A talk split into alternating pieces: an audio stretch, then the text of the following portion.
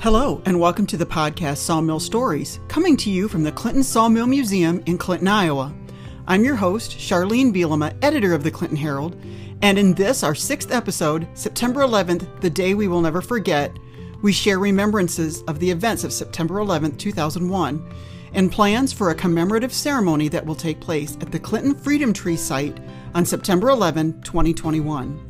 Today I'm joined by Morgan Pannell, Assistant Director of the Sawmill Museum, and Gregg Obren, a member of Clinton Trees Forever and the former Director of the Clinton Parks and Recreation Department.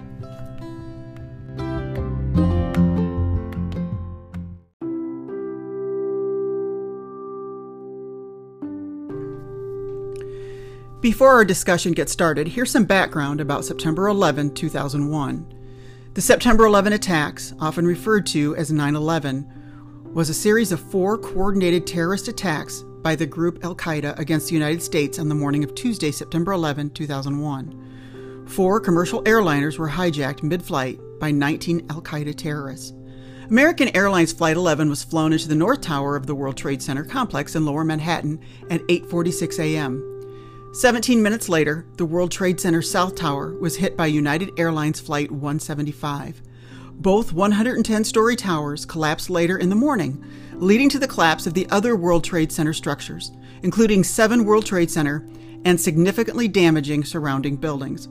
A third flight, American Airlines Flight 77, flown from Dulles International Airport was hijacked over Ohio and at 9:37 a.m. was crashed into the west side of the Pentagon, the headquarters of the American military, in Arlington County, Virginia, causing a partial collapse of the building. The fourth flight, United Airlines Flight 93, was flown in the direction of Washington, D.C. The plane crashed in a field near Shanksville, Pennsylvania, after passengers forced their way into the cockpit and fought the hijackers over the controls. Investigators determined that Flight 93's target was either the White House or the Capitol building.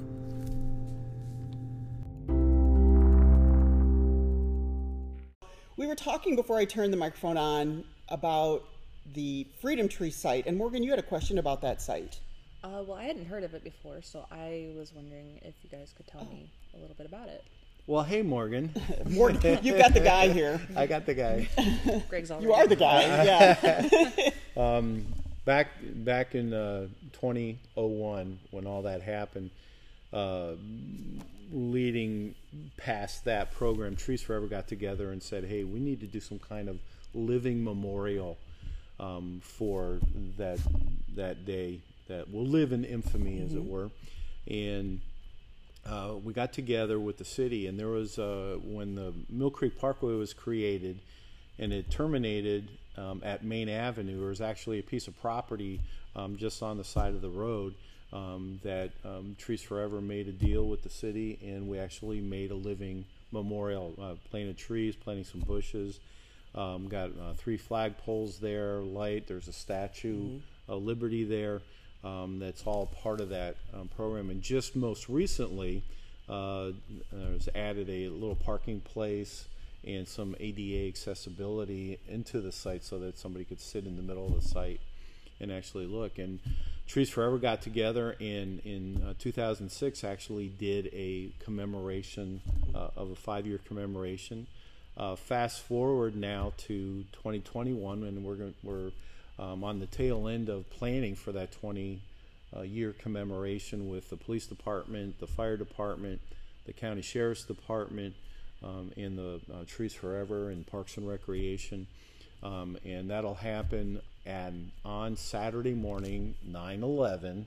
And we'll actually start the program at 8:30 uh, in the morning um, and at 8:39, we'll we'll take a moment break because that's when the first plane hit the first tower, and then at I think it's 9:04, uh, we'll have the, another break when the second plane hit the tower, and then I don't remember the other times that are in there um, for the Pentagon or for Johnstown, but um, we'll be doing that. Uh, we actually have uh, the River City Municipal Band will uh, be playing some prelim music. Uh, we have a guest speaker. I don't want to give it away right now, but it was a person that was at ground zero, mm. uh, not actually during the attacks, but went there after the attacks. Um, we have a bagpiper that is going to come in and, and play. Um, we have uh, taps that'll be played too for that. Um, of course, the uh, fire bell um, that we've done before, where um, everything will be um, uh, part of that. Um, we're setting up a stage um, for the speakers to be on. Uh, we'll have bleachers out there. Uh, we have the um, uh, Clinton High Choir uh, that's going to come and do a couple of numbers um, during the course of the area. Uh, 21 gun salute from the American Legion, or no, AMVETS, excuse me, AMVETS. We'll have the American Legion there with the flags um, that they have. Um, and we're going to shut down the road from Main Avenue to 19th Street Northwest. We'll have a shuttle bus coming from uh, Eagle Heights Elementary School and shuttling people, you know, that short way so that they can park there. That's good to know because parking park really is an issue It's out really there an issue. to get people there. And then we'll also have um, um, the uh, fire departments and police departments have all been divi- all been invited from all the county. Oh, okay. Um, so that if they want to bring a unit or multiple units, they certainly can come. Um, and also from our friends over in Fulton, and that way have been invited. And we'll have a, a program there, just you know, commemorating you know what happened 20 years Mm-hmm. ago. Uh, we've we've been you know organizing this for about six months, and I'm sure that there will be numerous numerous other events that will be around in our state and our nation uh, for that time. But the the neat thing for us from Trees Forever is that you know we have a living memorial now, and we've added to that memorial through you know through the years um, with some of the uh, long-term uh, Trees Forever members that have gone on. Um, and we've got you know different plannings for them too. So it's it's really we're looking forward to it. We're expecting a big crowd. We, you know we'll have bleachers there for people. They can bring lawn chairs if they want.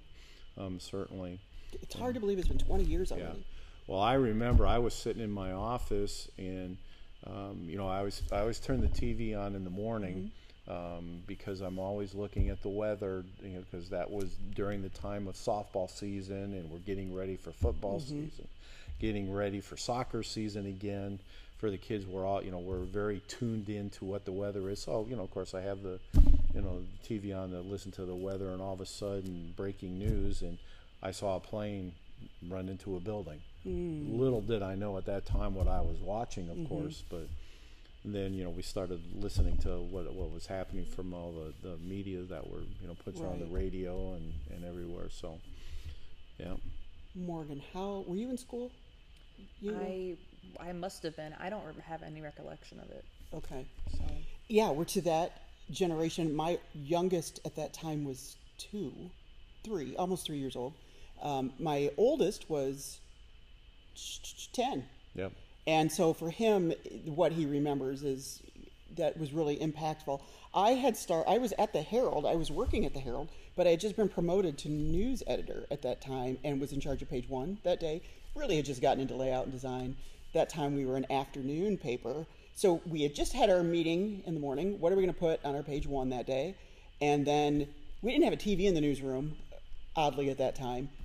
But our sales staff started coming in about that time saying, Are you seeing what's on TV? So, of course, now we're the early years of the internet for us. We're watching streaming video that's buffering, buffering, trying to Yeah. get the information. And my whole page one, because we were, as it was happening, the stories were coming across the wire and the first photos were happening. And I had a reporter who was at the fire station getting the fire department listing every day. And the firemen were able to see the buildings as they were starting to fall. So it was all that first time reaction. And it, just the days after it, and it, t- it changes you forever going forward. Well, and and I don't know if you know Chief Kevin Jurian. He actually Mm-hmm. was working for the Chicago uh, Police Department. Then he actually went to Ground Zero to help Mm-hmm. out. I don't know all the specifics of that, but I know he You're went. right. We had a story about him a few years ago when he first came here, what he did afterwards to help out. I always have said all roads lead to Clinton. Usually, when something happens, somebody that is here knows somebody who either grew up here or is related to somebody from here. And in um, Johnstown, Pennsylvania, the flight, the captain or the pilot of that flight, first cousin of our photographer at the Herald.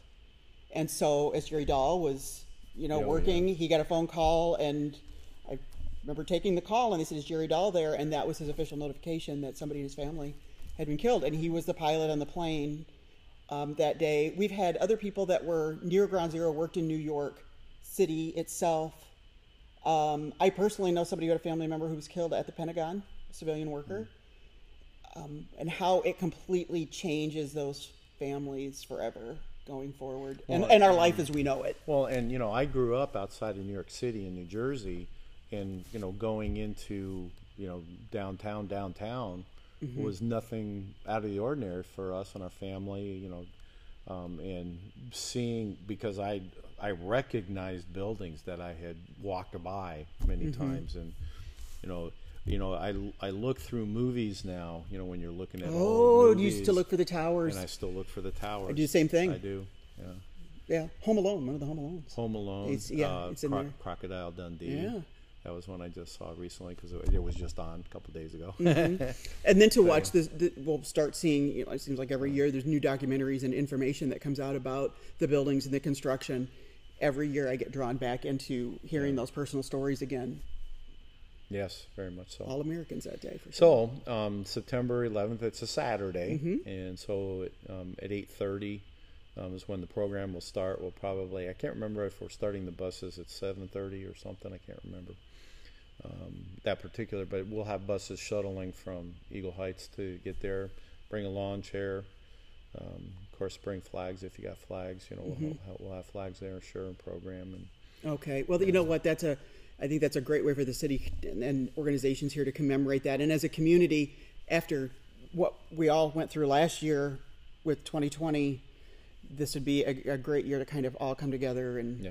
Commemorate that. So, okay. Again, I, Gregg, I thank you for providing that information for us so that people can get that on their calendar, and to Morgan for adding to our discussion. For because we always kind of forget that there are people who aren't familiar as familiar Yeah. with this, this particular event. So. Um, I'm Charlene Bielema, editor of the Clinton Herald, and thank you for joining us today.